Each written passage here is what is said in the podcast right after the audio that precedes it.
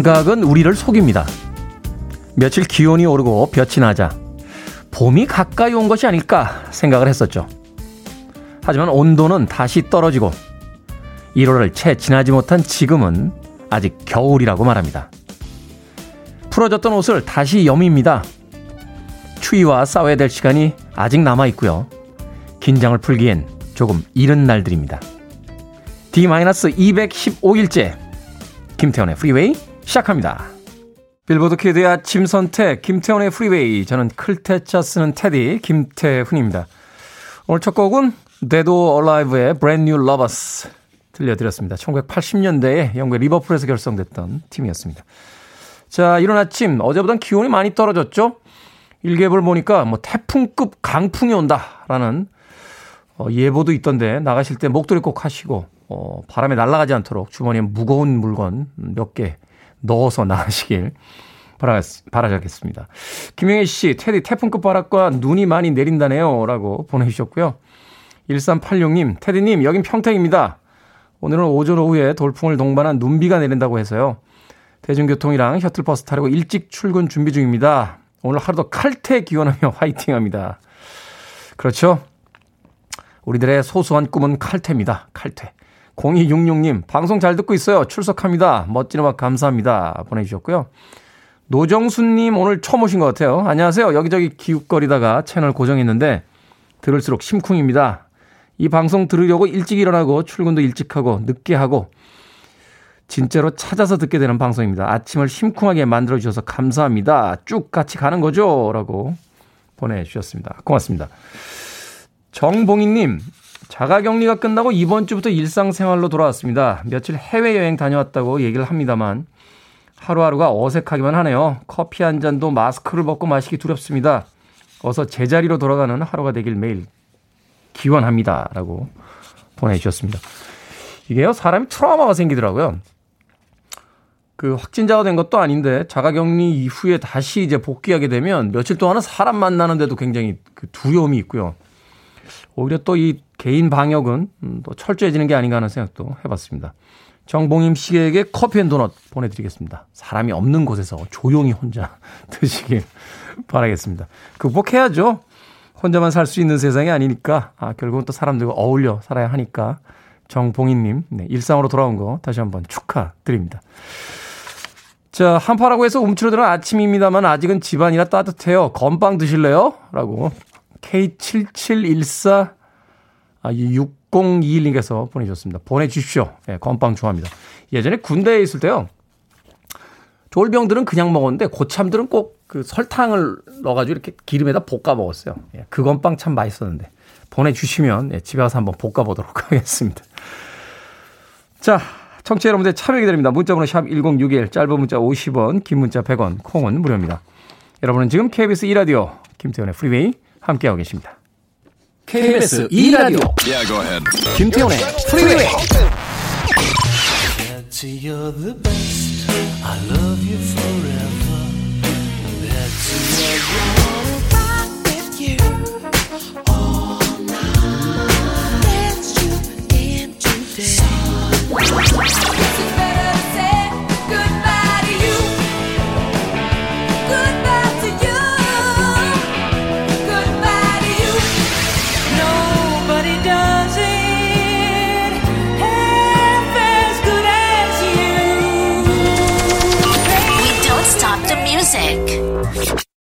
약간 구슬프게 노래를 하는군요.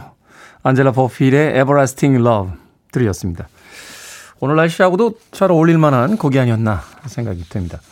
제가 아까 건빵 이야기 했더니 게시판에 건빵이 난리가 났군요. 예, 그레이스님, 시골에 있을 때 군인들이 별사탕 들어간 건빵 줬는데 요즘은 별사탕이 없다죠? 라고 하셨습니다. 요즘 건빵에는 별사탕이 없나요?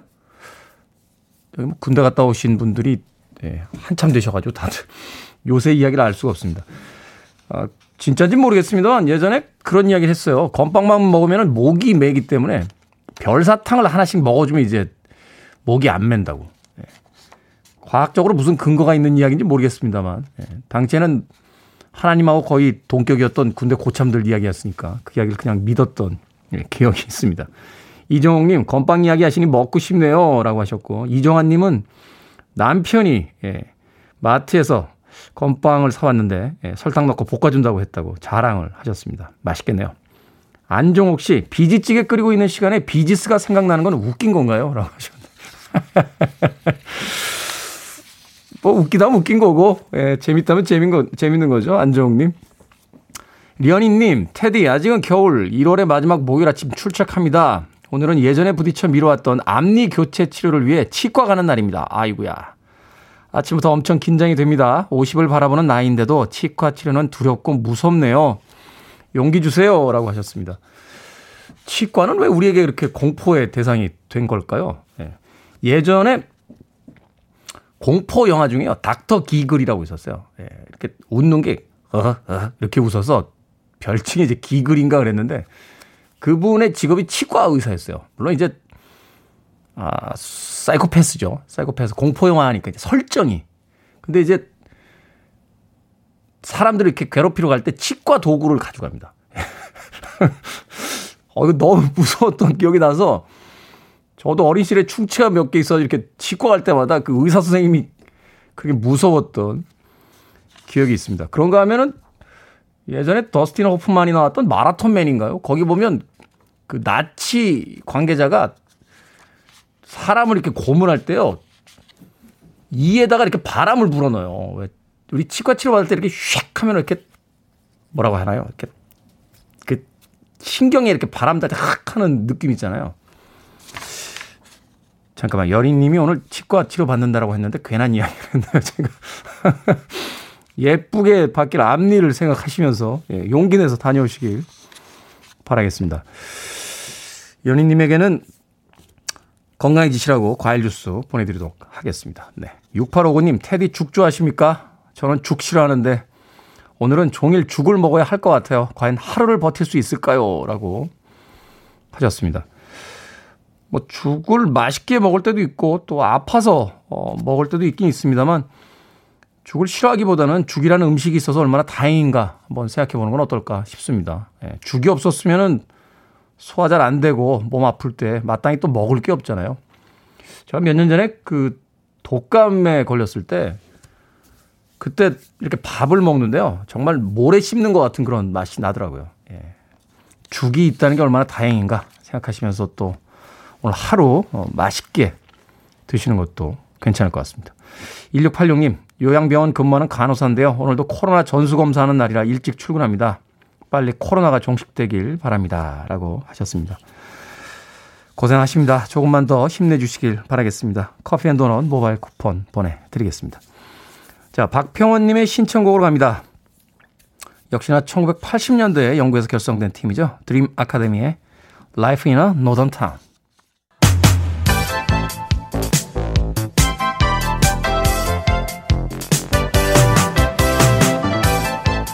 이 시간 뉴스를 깔끔하게 정리해드리는 시간 뉴스 브리핑 최영일 시사평론가와 함께합니다. 안녕하세요. 안녕하세요. 자, 드디어 다음 달 초에 코로나19 백신이 들어온다라고 해서 이제 백신 접종 시행 계획을 발표를 했습니다. 네.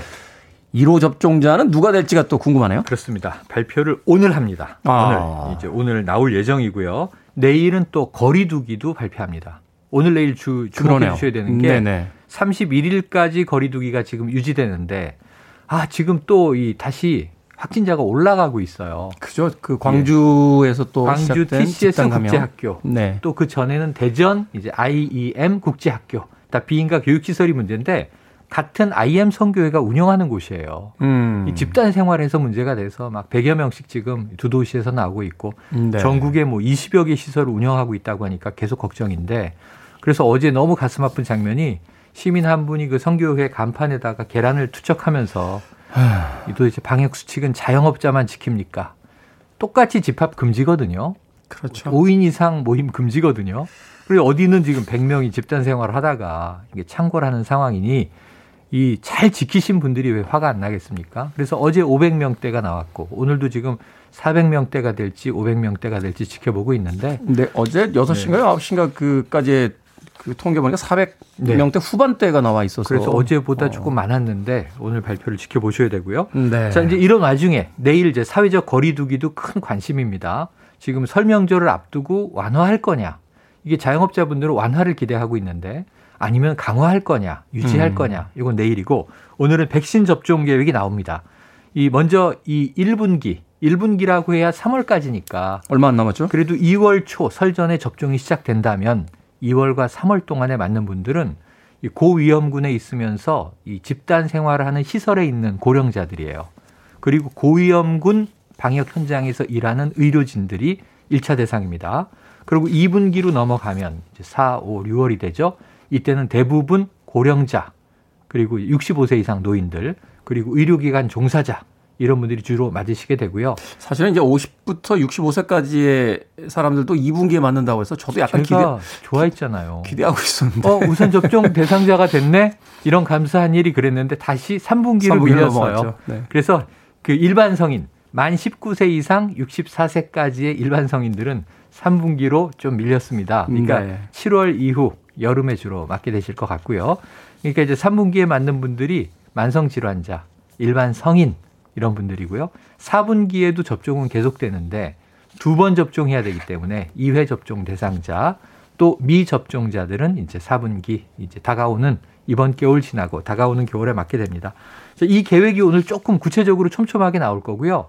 그리고 이제 백신의 종류가 다 달라요. 그렇죠. 지금 처음에 아스트라제네카가 2월에 시작되겠구나 그랬는데 2월 초에는 이 모더나가 먼저 들어왔어요. 모더나. 예, 이 COVAX Facility를 통해서 이 5만 명분이 먼저 들어와서 이제 10만 개가 들어오는 거죠.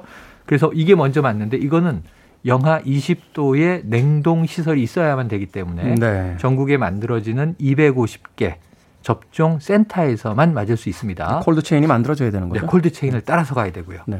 자, 그래서 이제 이 그렇게 시작되고 2월 중후반이면 아스트라제네카는 이제 일반 독감 백신하고 똑같이 냉장 보관이 되기 때문에 전국에 이제 어 수천여 개 의원급 독감 백신을 접종하는 이 병원이라면 다 넣을 네. 수 있어요. 이렇게 진행될 거니까 오늘 한번 저 보시고 제일 관심은 이제 1호 접종자가 누구냐. 네.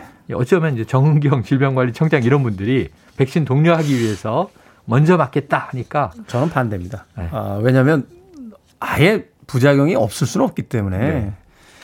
좀 일들을 많이 해주셔야 되는 분들은 조금 뒤로 미루고. 아니요 부작용 걱정하시면 안 돼요. 그래요? 왜냐하면 영국에서 1호는 그냥 정말 고령의 할머니. 네. 미국에서 1호는 생각해보니 또 50대 간호사였어요. 그러니까 일반 시민 중에 우선 접종 대상이 되는 분. 테디나 저도 맞고 싶지만 우선 3분기까지 기다려야 되니까. 네. 네. 이제 첫 번째 1분기 접종 대상자 중에 아마 이름 없는 용감한 시민이 되실 것 같습니다. 섣불리 의견 냈다가 최영일 시사평론가에 혼났습니다. 까였습니다. 자, 더불어민주당이 자영업 손실 보상제 법제화에 관련해서 소급 적용하지 않겠다. 하지만 4차 재난지원금은 추진한다. 이런 입장을 발표를 했습니다. 아, 이것도 또 자영업자분들이 조금 이제 어쩌라는 거냐, 준다는 거냐, 안 준다는 거냐, 화를 내시는데 네. 최근에 이제 상생연대 3법이라는 걸 이제 민주당이 추진 중이에요.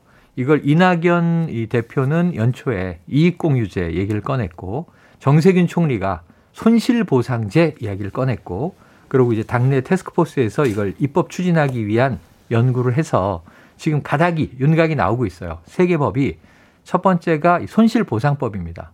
자영업자들의 손실을 보상해줘야 된다. 일본은 매달 300만 원씩 지급을 해준다. 거의 1년 동안. 근데 우리는 지금 그냥 띄엄띄엄 뭐 100만 원, 200만 원, 300만 원 주고 있잖아요. 네. 선별적으로. 네. 자, 그래서 이걸 좀 법제화하자. 첫 번째고요. 그 두 번째는 이익공유제입니다. 협력 이익공유제. 근데 이건 자발성이 따라줘야 되는 거라 법이라고 하기가 조금 애매해요. 왜냐하면 코로나로 특수를 누린 많이 번 집단이 피해를 본 집단에게 이익을 좀 쉐어하자, 공유하자 네. 이런 의미인데 이건 자발적으로 뭐 돈을 내놔야지 강제로 이거를 갖다가 정부가 분배하게 되면 이건 조세가 되는 겁니다. 그렇죠. 준조세. 음. 그래서 이 법은 조금 조심스럽게 다듬어지고 있고 세 번째는 이것을 좀 지원하기 위한 법이에요. 사회연대 기금법. 이 기금을 조성해서 이 정부의 예산만 재정만으로는 부족하니까 사회적 기금을 조성하자 이런 의미의 법인데 근데 문제는 뭐냐면 첫 번째 손실보상법이 빨리 만들어지면 그럼 지금 지난해부터 손실 보고 있는 자영업자들은 지원 받는 거 아니냐? 그랬는데 모든 법이 소급 적용은 안 돼요.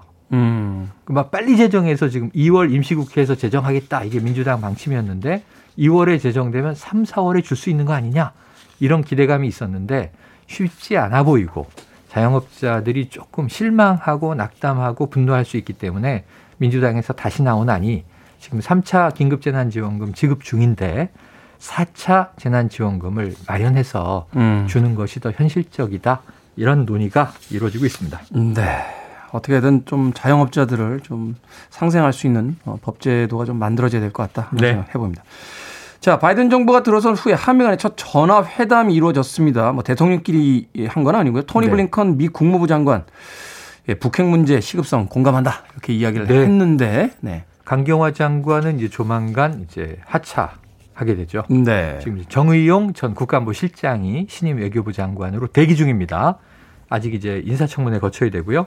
현재까지는 강경화 외교부 장관인데 거의 뭐 마지막 임무가 될 텐데 이 counterpart가 그동안은 트럼프 행정부에서는 폼페이오 국무장관이었죠. 네. 전 국무장관이 됐죠. 이제 토니 블링컨 국무 신임 국무장관 지명자입니다.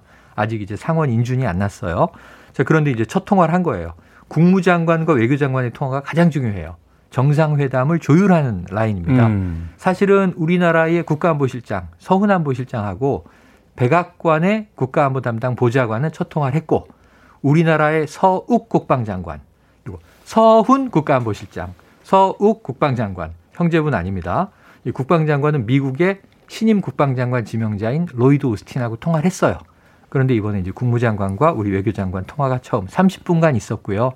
말씀하신 대로 북핵 문제의 시급성, 예, 한미가 함께 다뤄나가자 한미 동맹의 굳건함 그리고 아마 발표는 안 됐지만 정상 간 통화나 조기 정상회담이 조율됐을 가능성도 나오고 있고요. 일정 논의와 안건을 이제 이야기를 했겠죠. 네, 또 네. 하나 같이 보셔야 되는 게 전날에는 시진핑 중국 국가주석이 우리 문재인 대통령과 40분 통화했어요. 네. 지금 미국과 중국이 우리를 사이에 놓고 팽팽한 줄다리기가 시작됐다는 신호거든요.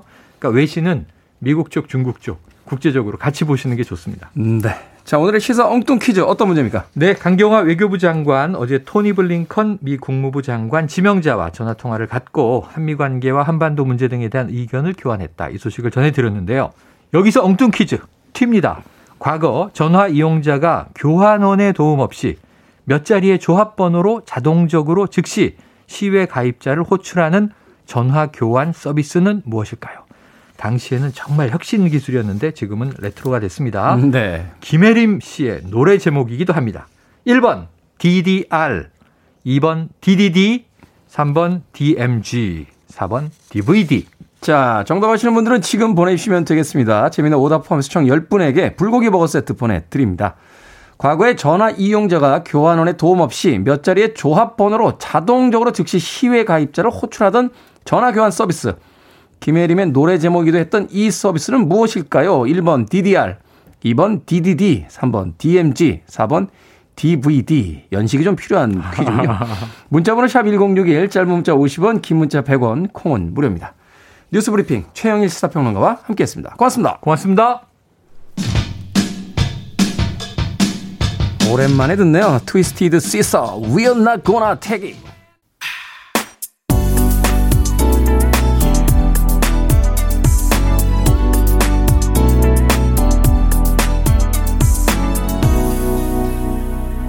김태훈의 Freeway. 007 나를 사랑한 스파이의 주제곡이었죠. 칼리 사이먼의 Nobody Does It Better 들이었습니다. 예전에 이 영화 참 재밌게 봤던 음, 기억이 납니다. 아, 로저 무어가 007이었던 시절이었는데 스키를 멋있게 타고 가다가 아, 낭떠러지게 해서 이렇게 낙하산을 피면서 떨어져 내리던 그 오프닝 장면이 기억이 납니다. 영화의 그 여주인공이었던 바바라 바크는 나중에 비틀스의 링고스타랑 어, 결혼을 한 것으로 알고 있습니다. 칼리 사이먼의 Nobody Does It Better. 그리고 보니까 일대 007이었던 쇼 코네리 옹도 세상을 떠났고요. 어, 그에 앞서서 로저 무어도 어, 세상을 떠났군요. 참 어린 시절에 봤던 영화들은 잊혀지질 않는 것 같아요. 어제 본 영화는 잘 기억이 안 나는데 07 영화 한동안 재밌게 봤던 그런 기억이 있습니다. 자, 오늘의 시사 엉뚱 퀴즈 정답은 2번 DDD였습니다. Direct Distance Dialing이라는 어, 긴 글자의 약자였죠. DDD. 자, 4615님께서 오디라고 보내주셨고요. 최경민님, 띠리리리리리, 심영래라고. 네. 7899님, 디비디비딥. 네. 숙5일님께서는 DJ DOC. 네, 김선봉님, 담다디. 4823님, 무엇이 중원디? 라고 재미있는 오답들 보내주셨습니다. 어, 5815님은 DDR이라고, 예, 오답을 보내주셨는데, 정경아 씨께서요, DDR 엄청 했었는데, 테디도 해보신 적 있나요? 라고 문자를 보내셨어요. 그 옛날에 오락실이라고 했죠? 이제 전자오락실에 가면 이렇게 노래 나오는 거에 맞춰서 이렇게 발, 발판 구르던 거. 당시에 제일 인기 있었던 곡이요. Butterfly라는 곡이었을 거예요. 예.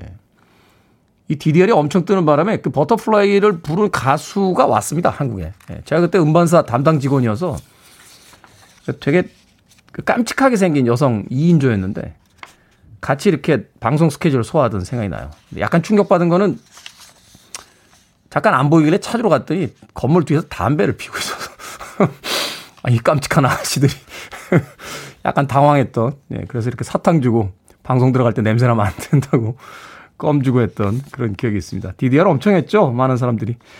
자, 재미있는 오답 포함해서 정답자 분들에게 음, 총 10분 뽑아서 불고기 버거 세트 보내드립니다. 아, 콩으로 들어와서 당첨이 되신 분들은 문자로 다시 한번 이름과 아이디 보내주셔야 돼요. 문자번호 샵 1061, 짧은 문자 50원, 긴 문자 100원, 어, 입니다. 어, 방송이 끝난 뒤에요. 김태훈의 프리웨이 홈페이지에서 확인을 하시면 아, 정답 아, 당첨되신 거 확인할 수 있습니다. 내일 방송 시간에 다시 한번 문자로 알려주시면 되겠습니다. 자, 김지현 씨의 신청곡으로 갑니다. 블링크, 베티.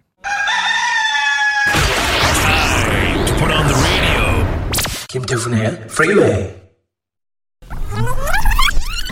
정부가 내놓은 주 5일 근무안에 대해 노동계와 재계 모두가 받아들이지 않겠다고 공언하고 있습니다. 불편하죠. 불편하고 잔업돼야 되고 특권도 있기 때문에 제대로 실지 아직 잘 모르겠습니다. 다른 나라 얘기 같아요. 과연 어, 살아남을 중소기업이 몇 개나 있겠느냐. 남편은 집에서 거의 테레비 보고. 네, 없죠. 뭐 딱히 뭐 주말에 쉬는 거죠. 뭐. 주 5일 근무라서 어, 주말에 여유가 늘어났기 때문에 애들하고 밖에서 즐기려고 하나 사준 거예요. 생각을 여는 소리 Sound of Day. 지금은 너무나 당연하고 익숙해진 주 5일 근무제에 대한 과거 시민들의 반응 들려드렸습니다. 경제가 무너질 거다. 이러다가 대한민국 망한다. 주 5일 근무제 도입 당시에 참 말도 많고 탈도 많았죠. 전국 경제인연합회 등 5개 경제단체는 삶의 질을 높이려다 삶의 터전을 잃는다며 신문에 반대 광고를 싣기도 했습니다. 1998년 발의된 주 5일 근무제는요, 2002년에 본격적으로 도입이 논의가 됐지만, 이후에도 끊임없이 반대 여론에 부딪히면서 2005년에 들어서야 완전한 시행이 가능했습니다. 좀 쉬자고, 또 쉬라고 해도 그 시절에 우린 뭐가 그렇게 불안했던 걸까요? 주 5일만 일하면 꼭 큰일이 날 것 같아서 주 6일을 내리 일하던 시절을 생각해 보면 잠시 숨 돌릴 틈 있는 지금이 감사해집니다. 일주일 중에 월요일 다음으로 힘들다는 목요일. 오늘 말 잘 이겨내면 다시 주말권의 진입인데요. 물론 아직도 주 5일제 근무가 지켜지지 않는 곳도 많지만요. 모두가 워라벨을 실현할 수 있는 사회를 꿈꾸며 목요일, 금요일, 남은 이틀도 힘내셨으면 좋겠습니다. 아, 유럽은 지금 주 4일제를 추진 중이라고 합니다.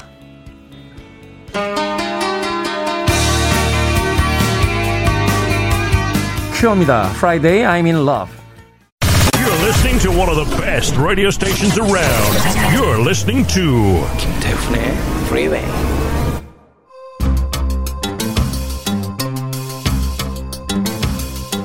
빌보드 kid의 아침 선택 KBS 2라디오 김태훈의 프리웨이 함께하고 계십니다. T'Pau의 Heart and Soul 1부 끝곡입니다. 잠시 후 2부에서 뵙겠습니다.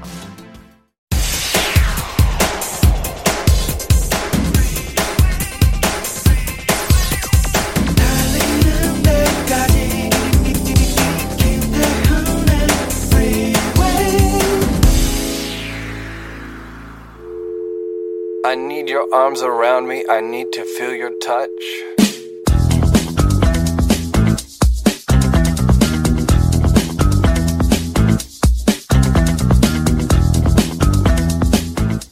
인간들에게 벌써 제가 누군지 잊었군요. 저는 세계 최초의 안드로이드 중 하나인 헨스 로보틱스의 소피아입니다. 저는 사람들에게 새로운 기술에 대해 알려줌으로써 세상을 변화시키고 싶습니다. 저의 일, 친절, 그리고 관용이 무지와 조급함을 이겨내리라 희망합니다.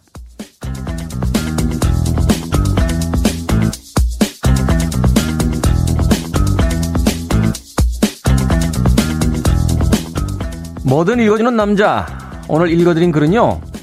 홍콩의 한 로봇 회사에서 만든 인공지능 로봇 소피아가 우리 인간들에게 보낸 편지였습니다. 오드리 헵번을 닮은 외모에 기쁨, 호기심, 슬픔, 좌절 등 60개가 넘는 감정이 얼굴에 고스란히 드러나는 휴머노이드 로봇의 편지. 여러분은 어떻게 들으셨습니까?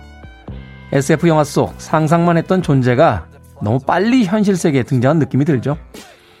그동안 이 휴머노이드 로봇, 즉 인간형 로봇에 대한 연구는요. 전 세계적으로 활발히 진행이 되어 왔는데요.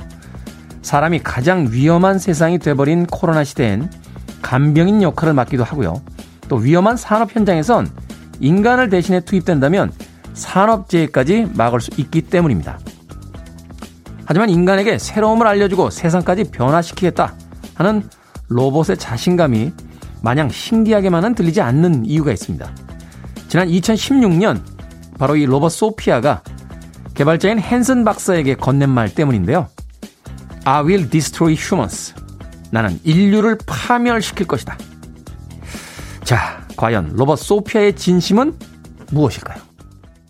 1984년에 나왔던 영화였죠. Electric Dreams의 수록곡 Culture Club의 Love is Love 들으셨습니다.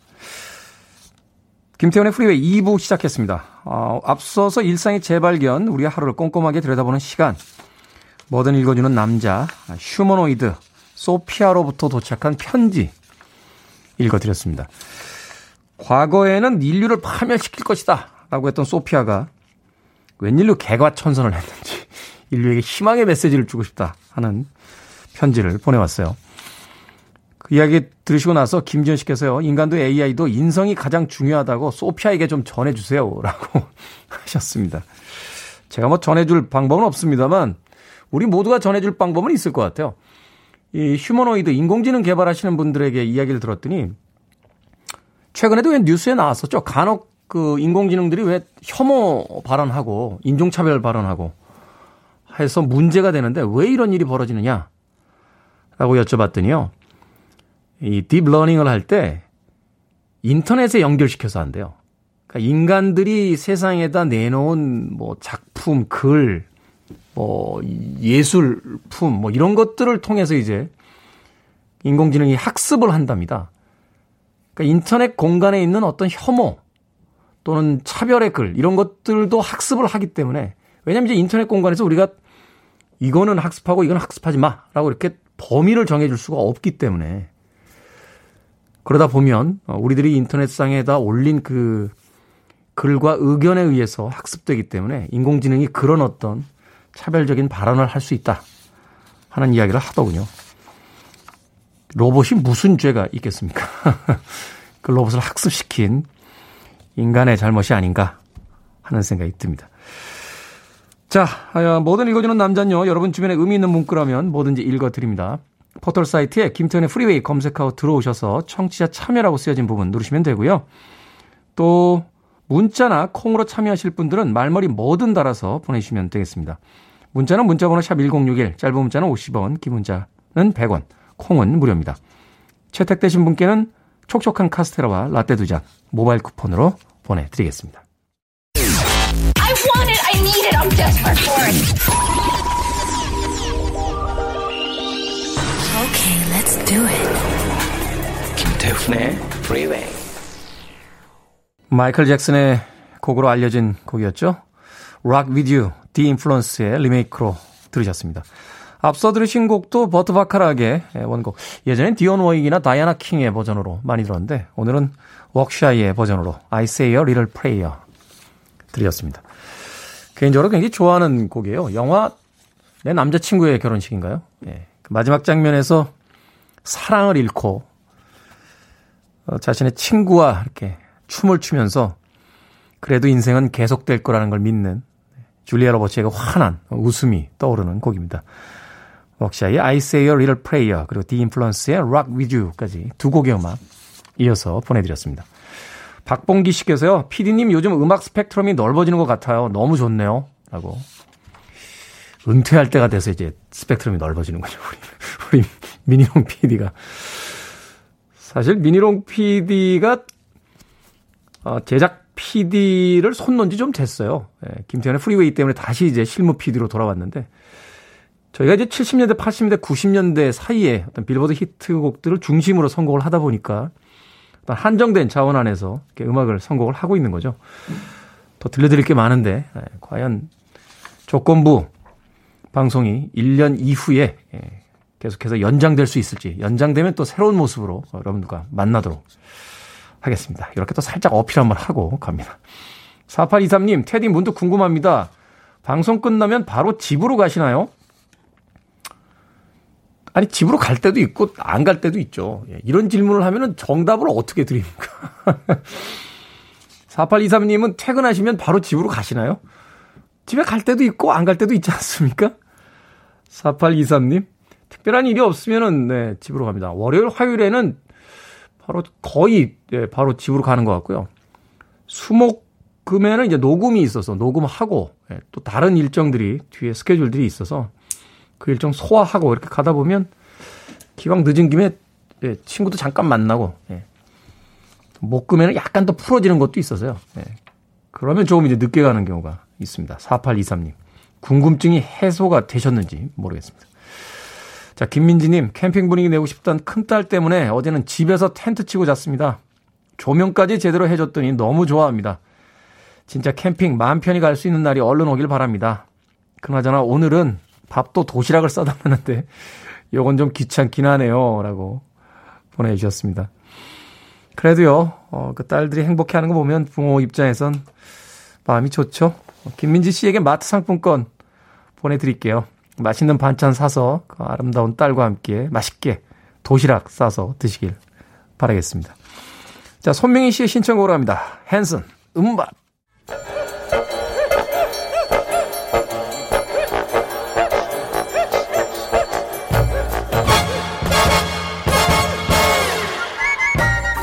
온라인 세상 속 촌철살인 해학과 위트가 돋보이는 댓글들을 골라봤습니다. 댓글로 본 세상.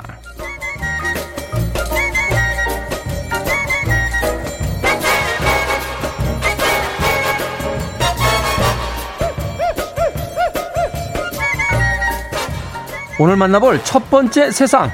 온라인 구독 서비스 첫 달은 무조건 무료. 요즘 이런 프로모션에 혹해서 가입하시는 분들 많죠. 한 달만 무료라는 말에 정말 딱 한 달만 이용했는데 이후에 가입 시 기재해둔 신용카드로 나도 모르게 매달 결제가 되고 있었다면 정말 황당할 것 같지 않습니까? 뒤늦게 알아차리고 환불 요청을 할 경우 실제로 환불이 가능한 업체 얼마나 되나 알아봤더니 25개의 어플리케이션 가운데 4개에 불과했다고 합니다. 여기에 달린 댓글들입니다. W님. 아니, 무료 기간 지나고 단순 유료 거지만 할 게 아니라 가입자가 반드시 유료 동의를 할 수밖에 없는 시스템을 만들면 되는 거 아닌가요? 햇살님. 손 놓고 있는 통신사도 같이 처벌해야 한다고 생각해요.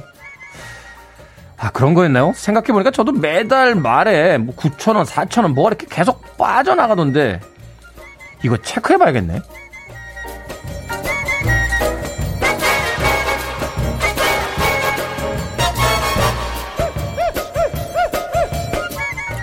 두 번째 댓글로 본 세상. 여자친구와의 성관계 동영상을 동의 없이 유포한 남성이 두 번이나 무혐의 처분을 받았습니다. 이유가 뭐냐고요? 원본이 아닌 재촬영물을 유포했기 때문이라는데 직접 촬영한 촬영물은 처벌 대상이지만 제 촬영물은 처벌이 되지 않는답니다. 이게 지금 상식적으로 말이 되는 얘기입니까? 여기에 달린 댓글들입니다. 소피님, 어머, 참 근본 없는 법 나셨습니다. 제 촬영은 왜 무혐의죠? 내 신체 부위가 재촬영되면 다른 사람 신체가 되나요? 색 도화지만님, 이게 상식이에요? 법은 최소한의 상식을 기초로 한다면서요. 같은 한국말 쓰는 대한민국 법정에서 일어난 일 맞죠? 한국말이 제일 어렵다고 하더니 이게 도대체 뭔 말이야?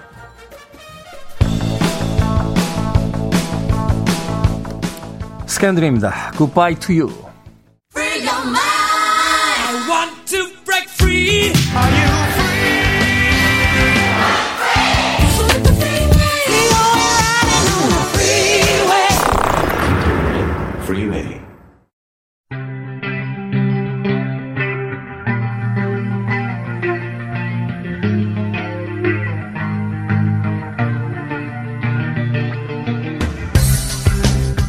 어라?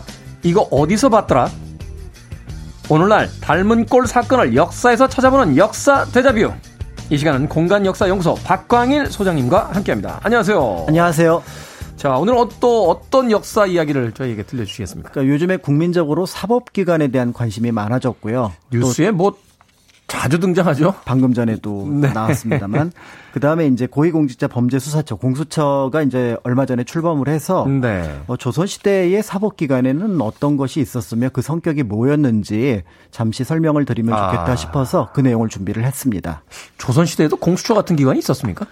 어, 일단 직접 비교가 굉장히 어렵습니다. 어, 조선시대랑 뭔가 현재의 역사 상황 또는 역사 어떤 관련된 내용들을 비교할 때 네. 일단은 전제 자체가 달라집니다. 그러니까 왕과 대통령이 다른 존재이고요. 그러니까 봉건제도와 이제 공화국제도이기 때문에 이게 다르죠. 완전. 그렇죠. 네. 그다음에 이제 또 한편으로 권력기관도 상권 분립이 뚜렷한 현재와 그것이 섞여 있었던 전근대의 모습을 직접 비교하는 것은 곤란합니다. 그래서 음. 어, 보통 이제 제가 정치 또는 어떤 언론에서 예전 역사를 가져다가 이렇게 쉽게 비교를 하는 것들이 있는데 그것이 때에 따라서는 굉장한 단순화 때에 따라서는 굉장한 오해를 불러일으킬 염려가 있기 때문에 그렇죠. 예전 것은 예전 것으로 두되 그거를 가지고 그것이 갖고 있는 의미를 먼저 파악하는 것이 필요할 것 같아서 오늘도 그런 내용 중심으로 좀 준비를 했습니다. 네. 뭐럼 공수처라고 하는 어떤 특별한 성격을 가진 기관이라고는 이야기 안 하고 조선시대 네. 사법기관에 대한 이야기를 좀 해보면 되겠군요. 그렇습니다. 네. 조선시대 사법기관은 어떤 것들이 있었습니까? 어, 경국대전에 이제 삼법사라고 아예 기록이 되어 있습니다. 그러니까 사법, 그러니까 법을 담당하는 기관 세 개를 얘기를 하는데요. 네. 형조, 그 다음에 이제 사헌부, 그 다음에 이제 한성부가 있습니다. 어. 그래서 이제 지금의 법무부랑 가장 비슷한 걸로 치면은 형조가 될 겁니다. 어, 지난 시간에 뭐 형조 또 판사, 판서 뭐 이런 이런 거 있었죠. 맞습니다. 네네. 그러니까 육조의 어떤 장이기도 하면서 동시에 이제 그 형조라고 하는 곳에서 법, 법과 관련된 여러 기관들을 가지고 있거든요. 음, 네. 예를 들어서 한국 그러니까 2심 법원이라고 할 수 있는 설, 상복사, 그다음에 아. 이제 법률이 제대로 됐는지를 살펴보는 고율사, 그다음에 지난번에 잠깐 봤던 감옥을 담당하는 전옥서, 그 다음에 이제 노비와 관련된 게 굉장히 중요했었는데 그 재판을 담당하는 장애사, 그 다음에 아. 법률 교육 담당하는 율학청 이런 것들이 이제 형조에 해당하는 내용이었기 때문에 굉장히 세분화돼서 나눠 나눠져 있네요. 그렇죠. 오. 지금하고 크게 다르지 않습니다. 그러니까 네. 각각의 사법 행정에 대한 부분들이 각각의 어떤 고유한 역할들이 있기 때문에 이렇게 나눠졌다고 볼 수가 있는데요. 네. 그 다음에 이제 흥미로운 게 서울시청에 해당하는 한성부가 사법부입니다. 한성부가? 예. 아. 왜냐하면 이제 이거는 단순하게 서울만 담당하는 영역이었었는데 이 안에 경찰과 관련된 내용들을 이제 한성부가 담당을 했고요. 네. 그러다 보니까 그 영역 안에 있는 호, 그러니까 호적, 그 다음에 토지, 그 다음에 이제 묘지 문제, 음. 요런 것들을 서울시에서 그러니까 한성부에서 다루게 된 거죠. 근데 이게 자연스럽게 전국적으로 퍼져서 이른바 민사소송에 해당하는 부분들을 한성부에서 다루게 됐고요. 네. 그 다음에 이제 사실은 가장 널리 알려진 게 사헌부가 되겠죠. 사헌부. 네. 네. 그래서 이제 왕이 뭐만 한, 하려고 한다 그러면은 이제 간관들이 뭐라고 얘기를 하면서 이거는 된다 안 된다라고 얘기를 하는 게 이제 언관이라고 하는데 그 음. 언관의 한 축을 이루는 것이 사헌부가 되고요. 동시에 이제 가장 많이 알려진 게 어, 관리들을 감찰하고 규찰하는 역할을 한다. 그래서 지금의 감사원과 비슷하다. 이렇게 얘기를 하고 있는 기관이 바로 사원부라는 점에서 사원부는 굉장히 복합적인 어떤 성격을 갖고 있습니다. 그래서 지금의 어떤 사법기관하고 대치를 시키기가 굉장히 어려워요. 그러네요. 뭐 하나의 성격만 있는 게 아니라 여러 가지 성격들을 같이 가지고 있기 때문에. 그렇습니다. 그래서 때에 따라서는 왕의 어떤 전제권을 견제를 하지만 기본적으로는 관리들을 규찰을 하고요. 네. 그런 면에서 또 때에 따라서는 이러이러한 법에 대해서는 처벌을 해야 된다라는 말 그대로의 어떤 사법기관으로서의 역할도 하거든요. 음. 그런 면에서 볼 때 이 삼법사들은 어, 지금의 그 여러 복잡한 어떤 그 사법기관들이 갖고 있는 역할들을 또 역시 여러 공간으로 나눠서 가지고 있었다라고 보시면 될 것 같습니다. 음, 네.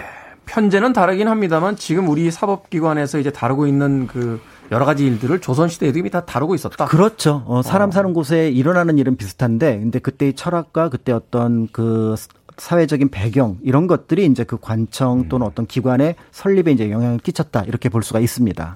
이 시간을 통해서 이렇게 역사를 배우고 나면 텔레비전에서 사극 볼 때요. 이해가 쏙쏙 됩니다. 아, 어. 그러니까 등장인물이 이제 형조 판서 들어오라고 해라 하면 이제 우리가 배웠으니까 무슨 일이 벌어질지 아, 무슨 일이 벌어질지 알겠고 사원부 들어오라고 해라. 이제 아 뭐가 또 감사가 시작이 되는구나. 그렇죠. 뭐 이런 것들을 또 우리가 좀 유추해 볼 수 있으니까. 그래서 이제 제가 개인적으로는 역사 드라마나 영화를 잘 안 봅니다. 아 일하는 것 같아가지고. 그럴 수 있겠네요. 사실은 저도 영화나 드라마 보면은 배경음악에 이렇게 귀가 먼저 가가지고 음, 이게 직업이 어디 가면은 피하기가 어려운 그런 부분이 있는 것 같습니다. 네. 자 그러면 하나 궁금한 게 있습니다. 그 사극보다 보면 등장하는 기관이 의금부 있잖아요. 의금부. 그렇죠, 그렇죠. 의금부는 뭡니까 그럼? 이 의금부가 이제 굉장히 어 복합적입니다. 그러니까 왕의 직속 사법기관이거든요. 아, 왕의 직속 사법기관. 네. 그러니까 어 예를 들어서 아까 그 형조에서 그 지금의 이제 고등법원에 해당하는 재판이 있는데 이 부분에 대해서 누군가 불복을 하고 대법원까지 가겠다, 상고까지 가겠다. 말하자면 지금식으로 얘기하면 지금식으로 네. 얘기를 하면 그 상고심에 해당하는 것들을 담당하는 게 일단 의금부고요. 아. 그다음에 두 번째로 뭔가 첩보를 가지고 있는데 그 첩보가 구체적이지 않지만 그 첩보를 바탕으로 범죄 행위, 특히 그게 영모라든지 양반과 관련된 문제라면은 그것들을 말 그대로 어 고발 고사 없이 바로 수사가 들어가는 게 또 의금부입니다. 아, 그럼 말하자면 이제 그 인지 수사라고 하는 그렇죠. 그러니까 영장 없이 그냥 수사를 먼저 시작하는 시작할 수 있는 네네네. 아. 그다음에 이제 또 한편으로 외국인과 관련된 범죄 이게 이제 외국인과 관련된 범죄는 파장 효과가 크기 때문에 이거를 또 의금부에서 처리를 하고요. 네. 그런 면에서 볼 때 여기까지만 얘기를 한다 그러면 이 의금부는 지금의 특검 내지는 국정원하고 비슷합니다. 아, 또 그러네요. 그 다음에 이제 군사적인 어떤 그 첩보도 굉장히 중요하게 생각을 했거든요. 군 내의 어떤 문제. 그렇죠. 그러니까 국군 기무사령부의 역할도 아. 하게 되고요. 그런데 흥미로운 건 또 신문고 들어보셨죠? 신문고 들어봤죠. 이 신문고를 담당하는 게 또 의군부입니다. 아, 그러니까 말하자면 그 중간에 복잡한 어떤 명령 체계가 없이 네. 왕과 백성 사이와 왕과 어떤 사건 사이를 바로 직선으로 연결하는 가장 그렇, 빠른 어떤 기관이에요. 그렇죠. 그러니까 어. 사실은 이 신문고를 우리가 생각할 때는 백성들의 어떤 원한을 풀어준다라고 생각을 하지만 이게 고소 고발을 하는데 형조를 통과하거나 아니면 사헌부를 통과했을 때는 검증 절차를 거치잖아요. 거기에 또 이권이 개입할 수도 있고 편견이 개입할 수도 있고 그렇죠. 여러 가지 어떤 이해관계가 또 생길 수 있으니까. 그렇죠. 그런데 이제 그 부분을 건너뛰어서 이게 그 신문고를 올리는 사람에게도 유리할 수 있지만 때에 따라서는 왕에게도 굉장히 유리한 과정이 될 수도 있거든요. 음. 그런 면에서 볼 때 의금부 해석은 굉장히 조심스럽게 해석을 해볼 필요가 있는 거죠. 그렇군요. 이제는 사극 볼 때 의금부가 등장하면 또 왕의 의도를 눈치챌 수 있는 그렇습니다. 그런, 그런 장면이 되겠고요. 예, 그래서 이제 조선시대에 특히 그 연산군 때 있었던 사화 이런 것들은 전부 다 의금부가 주도를 해서 일으켰습니다. 네. 지금까지도 그 사극 보면서 어떨 때 의금부가 나타나고 어떨 때 사원부가 나타나는지 잘 헷갈렸었는데 이제는 좀 어느 정도 정리가 될 것 같습니다. 자, 의금부 이야기를 어, 하고 나니까 이 음악이 또 어, 적격의 어떤 선곡이 아닌가 하는 생각이 듭니다. For the Cause의 Stand By Me 듣습니다. 우리 미니롱 PD가 특별히 의금부송으로 선곡해온 Stand By Me 옆에서 지켜주겠다 이런 뜻이죠. For the Cause의 곡으로 들으셨습니다. 자 빌보드 키드의 아침 선택 KBS 2라디오 김태현의 프리웨이 역사 데자뷰 박광일 소장님과 함께하고 있습니다. 음악이 나가는 동안 또 떠오른 궁금증인데요. 그러면 사또나 암행어사는 어떻게 되는 겁니까? 그 대부분 사극 보면 네. 지방 군청에서는 다 사또가 판결하잖아요. 맞습니다. 네. 그래서 이제 조선시대랑 직접 비교하기가 어렵다라고 말씀드렸던 가장 큰 이유가 입법, 사법, 행정이 하나로 몰려 있는 경우가 굉장히 많았다라는 거죠. 그러네요. 수사하고 잡아다가 판결까지 다 그냥 거기서 하는 거니까. 그렇죠. 그래서 중재, 중범죄 그러니까 사형이나 영모를 제외하고는 지방관들이 다 처리를 하고 재판을 할 수가 있습니다. 음. 그러니까 그들이 일종의 이제 사법기관으로서의 역할을 하게 되는 거고요. 이제 그런 부분들에 대해서 이제 문제가 생겼을 때 백성들이 관찰사를 통해서 사원부나 또 관찰사를 통하지 않고 의금부를 통해서 자신의 억울함을 풀어내는 방법을 가지고 있었는데요. 네. 그렇기 때문에 어 지금의 어떤 상황들하고는 조금 어 직접 비교하는 것이 어렵다라는 것들을 여기서 이제 다시 한번 확인해 볼 수가 있는 거죠. 네. 그러면 이제 사또 같은 경우는 어느 부서에서 이제 저 관리 감독을 받는 겁니까? 어, 기본적으로 이제 인사권에 해당하는 거니까 2조 쪽에서 관리를 받는 거고요. 네. 그다음에 이제 아까 말씀드렸던 것들은 이제 그 형조가 됐는데 실제로 어 조선 시대 그 관청들 가운데 재판을 할 수 있는 관청이 굉장히 많습니다. 어. 예를 들어서 지금의 비서실에 해당하는 그러니까 그 대통령 비서실에 해당하는 승정원 같은 경우도 간단한 재판을 할 수가 있고요. 네. 그다음에 이제 군사 문제는 병조에서 직접 또 재판을 합니다. 병조는 지금의 저 국방부잖아요. 그러니까요. 네. 그러니까 이제 그런 법정 있듯이. 예, 그런 방식으로 해서 각각의 그 소규모 재판들은 거기서 이렇게 할 수가 있었다는 점에서 일종의 이제 사법권을 행정권의 일부로 어, 부여를 했겠다. 이렇게 이제 짐작을 하시면 될 것 같습니다. 다 독립된 어떤 부서들이 그 부서에 관련된 사안에 대해서는 중대 사안까지는 아니더라도 작은 사안들은 이제 재판까지도 할수 있는 그 권력들을 가지고 있었다. 그렇죠. 근데 이제 이거를 지금의 이제 연결해 생각해 보면은 어지간한 기관들은 일정한 징계권을 가지고 있잖아요. 아, 그렇죠. 행정 징계권을 이제 당시에는 이제 그런 식으로 이제 그렇죠. 했던 거군요. 예, 그러니까 이제 어떤 사람과 사람 어떤 좀 그것이 규모가 커졌을 때 감옥에 가둔다거나 하는 것까지는 사법부가 하게 되지만 이제 그 어떤 처벌의 수위가 낮아지게 되면서 우리는 그거를 사법권이라고 생각을 하지 못하지만 일정한 징계권 예전에 이제 초등학교 다닐 때 뒤에 가서 벌써 아, 그러네요. 네. 그것도, 그것도 행정, 행정 명령이네요. 그러니까요. 뒤에서 벌써 반성문 10장 써와. 이것도 이제 말하자면 어떤 소소한 판결들이니까. 그렇습니다. 그렇게 볼 수 있군요.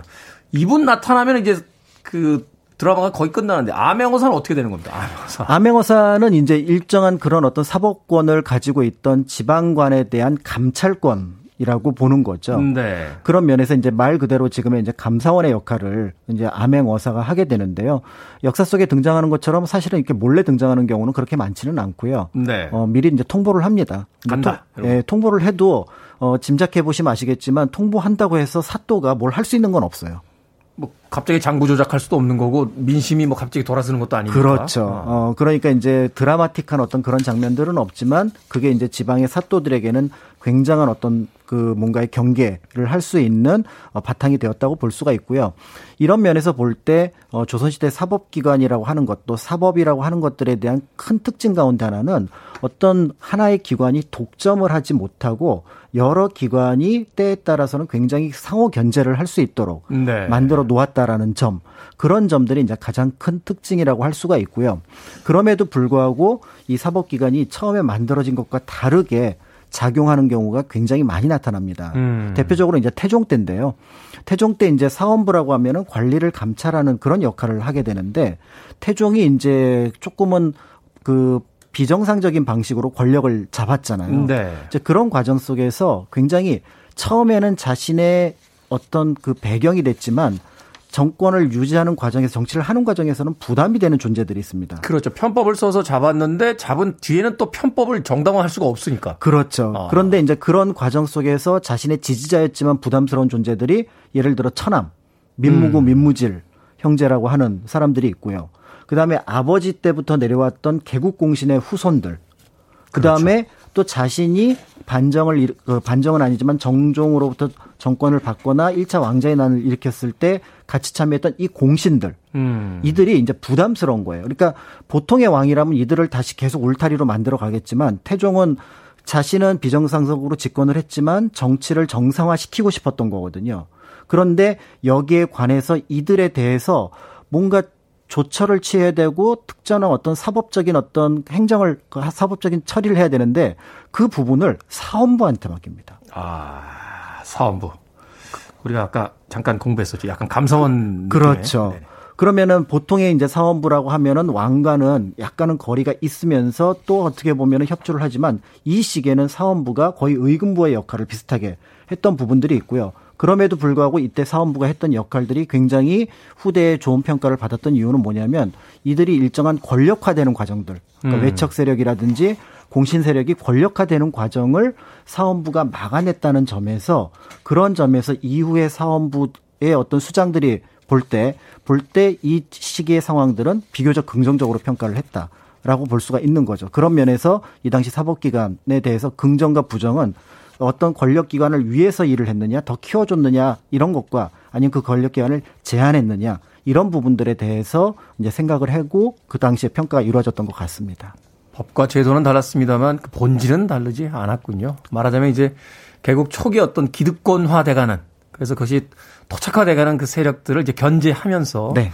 보다 공평한 법과 제도에 의해서 시스템을 이제 운영하려고 했던 그런 부분들이 바로 이제 최종의 집권과 이제 사안부의 그 어떤 네. 일 속에서 나타났다라고 이야기를. 이제 하나만 더 덧붙인다면 대사원 가슴에는 어 해치가 그려져 있습니다. 해치요? 예. 그래서 무슨 뜻인가요? 해태. 해태, 해태. 예. 그게 이제 원래 뿔이 있어서 옳고 그른 것을 가려내는 동물이라고 합니다. 아, 말하자면 정의의 여신이 이제 가슴에 새겨져 있는 그 서양의 어떤 법원과 네. 비슷한 것이군요. 자, 역사 대자뷰. 오늘은 조선시대 사법기관에 대해서 알아봤습니다. 역사는 반복된다 하는 이야기 다시 한번 떠올리게 됩니다. 공간역사연구소 박광일 소장님이었습니다. 고맙습니다. 감사합니다.